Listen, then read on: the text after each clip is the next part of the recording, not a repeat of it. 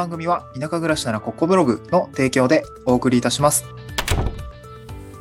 はい、おはようございます。東京から島に家族で移住して、ライターやブログ運営をしたり、古民家を直したりしている小場旦那です。と今日のトークテーマはですね、田舎も SNS も肩書き社会、何を言うかの前にあなた誰って話っていう、まあそんなお話をしたいなと思いました。えーっと、まあ経緯というか、特に、まあ、最近その、まあ、SNS 運用とか、まあブログの運用だったりとか、まあウェブライターをいろいろしたりしているんですけれども、まあ、SNS の運用ですね。まあなんかずっと、うん、まあ、ここ半年以上ずっと悩みながらやっているんですけど、まあヒントがね、やっぱり自分の身の回りの生活にも、まあ身をま、身の回りを見渡してみても、やっぱヒントって結構やっぱ落ちてるものだよなと思ったので、今日そんな話をしたいなと思うんですけど、あの、まあその、な、何の話かというと、その、まあ、ちょっと S、あなんだろうね、地域の処世術っていう話もそうだし、まあ、SNS の運用術っていう話もそうなんですけど、うん、まあ、一旦まずその地域の処世術的な話を先にさせていただくとすると、えっと、田舎って結構やっぱ紹介強いんですよね。まあ、肩書き社会って言ってるんですけど、田舎も SNS も肩書き社会ですって言ってるんですけど、えー、地域の外から来た人に対しては、やっぱり一番最初に、まあ、疑問符がつくんですよね。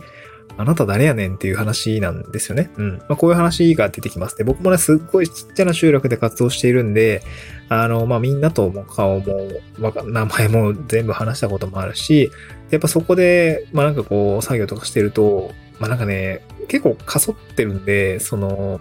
し 静かだし、あのね、車の音がうーんってこう、あの、市街地の方から来ると、あ、なんか誰か来たねってなって、やっぱみんな見るんですよね。で、見たことある車あったら別に、あ、そこはなんか別に気にしないですよ。あの、あ、軽トラだから誰々さんかなとか、えー郵便局だったらまあ、あ、あれだねとかね、あ、あの車は多分水道局だわ、みたいな。で、ほんと見たらわかるんですよね。そう、見たらわかるの。でも、なんかね、よくわかんない、その高級車が、高級車まああんま来ることないけどね、あの、まあ、最近ちょっと、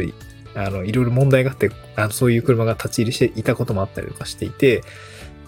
なんか誰か来たわ、みたいな。な知らん車来たわ、みたいな感じ結構やっぱね、ぎゅなんかすっごい見見ちゃいますね。僕もなんかその見ている自分を、こうちょっと俯瞰してみたら、あ、なんか田舎の人みたいになってる、みたいな。めっちゃ見てくるよね、みたいな、そういう感じになっていて、で、なんていうんですかね。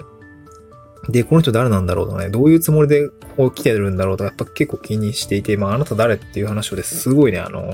あの、地元側の人間として感じるようになりました。ってことはですね、あの、僕も多分一番最初にこの地域に、まあ、地域おこし協力隊として活動しに来た時にも、やっぱりこいつ誰なんだろうとか、どういう人間なんだろうって、やっぱすごく見られてたと思うし、他の地域にお邪魔する時も、えー、まあ、大体ね、僕の場合はもう、紹介でしか、新しい地域とあんまり入っていくことってなかなかないんですけど、まあ、例えばですけど、地域おこし協力隊の誰々さんですとか、あ僕の友達経由のその、あの、誰々さんの畑の手伝いの作業に来てる誰々さんですみたいなね。なんかそういう感じでしか、まあ、例えば、新しいところには行ったりあんましないんですけど、それって結構肩書きを借りているじゃないですか。結構地域に馴染む、馴染みやすいっっていうのはやっぱり紹介ですね。こう有力な方の紹介とか、すでに信頼がある方の紹介っていう肩書き。えー誰々の紹介の誰々さんっていうね、この肩書きがあることによって、えーその人自身には、その、まあ、僕ですね。まあ、今回で言うと僕には、その、まあ、地域の方の信頼はないかもしれないんだけれども、初見だったりするし、ないかもしれないんだけれど、その紹介者がもう長年培ってきたか、信頼だったりとか、えー、わかんない貸し借りだったりかもするかもしれないけど、そういうね、そういう信頼みたいなものがですね、え溜まっているものをですね、借り受けることができるんですよね。こう、信頼の傘っていう単語を僕はよく使うようにしてるんですけど、この信頼の傘の中に入ることができるし、まあ、借りれ、借りられることができるんですね。うん。で、この地域おこし協力ってお仕事自体もですね、結構やっぱ行政に近いポジションになっています。まあ総務省の制度っていうこともあるし、まあ、やっぱり地域のか方は、行政の方は結構頼りにしていたりとか、まあその、たまにね、なんかその、あんまりこううまくいってない行政と地域結構あったりもするんですけど、まあ割とね、その地域の方頼りにしている、行政の方頼りにしてる、まあ結構ね、スーパー公務員の方が僕の場合は、あの、すぐ近くにいるので、まあ結構やっぱ頼りにされている、うっていう状況があって、この地域おこし協力隊というお仕事自体もですね、割とこう、あ、そうなんだ、みたいな協力隊できたんだね、みたいな、ああの、お話なんだろうね、たまに広報とかにも載っていたりするので、ああ、なるほどね、みたいな、まあなんかこう、信頼に近いような 行政という場所に近いポジションがゆえにですね、えー、ちょっとなんかまあまともな人間だみたいな、なんかそういうですね、まあある種一つ信頼の一つになっているような、そんな似たような効果がですね、得られる、まあ特殊な、えー、お仕事というか職種に近いかなと感じています。まあだからね、えー、移住するときって、まあ、地域おこし協力隊制度を使って入っていくと、まあ、地域に割とな馴染みやすかったりとか、結構すぐに打ち解けやすかったりとか、なんか人脈が広がりやすいという、まあ、効果があったりします。うん。これが一つ、まあ、地域おこし協力隊になるメリット。まあ、これを活用して移住をすることのメリットでもあるんですね。うん。まあ、それが、あまあ、地域の処世術の話なんですけど、まあね、そのまあ、まさに本当に僕自身、この話で言えば、あの、分かっていることだし、分かっているつもりです。あの、地域に入った時にお前誰やねんっていうことがあるから、えー、誰かに紹介してもらえよとかね、あの、信頼をちゃんと積んでおけよ、みたいな話はあるんだけれども、ここからね、ちょっと話切り替わって、SNS 運用もさ、一緒だよねっていうとこだと思うんですよ。まあ僕もその移住の話だったりとか、えー、まあ今、ウェブライターの話、まあ自分で生計を立てていくためのお仕事作りのお話ですね。これをまあ切り口で今発信をしているんだけれども、やっぱね、悩みますね。悩みますね。見ながら運用しています。うん、本当にね、今年の4月ぐらいだったから本当に手がつかなくなったことがあって、あ、僕なんかがこんなつぶやきをしたとて、お前誰やねんって思われておしまいだみたいな、そんな感じの、あの、心情になっていて、なかなかね、SNS 運用って続けるのにはちょっとこう、メンタル的にも落ち込んだことがあって、もう全然つぶ、なんか、発信することができなくなったんですけど、まあ、なんか粘って、よくわかんないけど、なんかこう、何かをきっかけに、いや、発信しようみたいな 感じになって、また、そうだな、4ヶ月ぐらい経ったんですけど、またちょっとね、波が来ていて、どうしようかなっていう感じなんですけど、まあでもやっぱりですね、もっとこう、うーん、自分の発信が届いている人の、届いているだろう人のですね、気持ちになって、まあ相手目線ですね。相手目線に考えて、あの、自分が持っている役に立つ情報っていうのを届けるべきだなって、本当に最近は思うようになってきました。だからね、こう、自分がパッとこう、手を動かして書こうと思っている内容が、本当にそのような形、まあそのようなキーワードだったり、言葉だったりとか、まあ伝え方、まあ順序だったりとかで、本当に、えー、役に立つように見えるかなとか、や、役に立つような順序になってるかなとかね、えー、そもそも需要あんのかなっていうのもすごい不安になって毎回思、あの、ちょっと消してやったりとかするんですけど、まあそういうのはね、なんかこう、過剰にかん、過剰っていうか、まあ考えることは大事だと思うんだけど、考えすぎて手が止まっちゃうというか、なんか結局発信しないみたいな感じでちょっとなっていて、ちょっと良くないなと思って今日今ちょっと話してみたんですけど、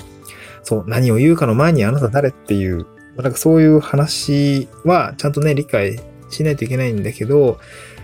うーん、やっぱ難しいよねっていう、あちょっと堂々巡りになっちゃったんですけどね、今日なんか ねお悩、お悩み会になっちゃった。まあ前半ね、地域の処世術っていうことで、まあその話のつながりなんですけど、このね、SNS っていう村みたいなところに、ね、入っていくのに、まあなかなかね、馴染めないなというか 届かないなというか、なかなかね、難しいなって、別になんかその Twitter とかも まあフォロワー800人ぐらいですけど、まあでも1年前とか300人ぐらいだったような気がするから、なんかじわじわ伸びているんですけど、まあ、うん、とりあえず1000人行くまで頑張ろうとは思ってるんだけどね。うん。ね、まあ1000人いたからどうにかなるってわけじゃないんですけど、なんか一つね、ここまで来たら頑張ってみようとは思っているので、やめないように頑張ってるという次第でございます。はい。え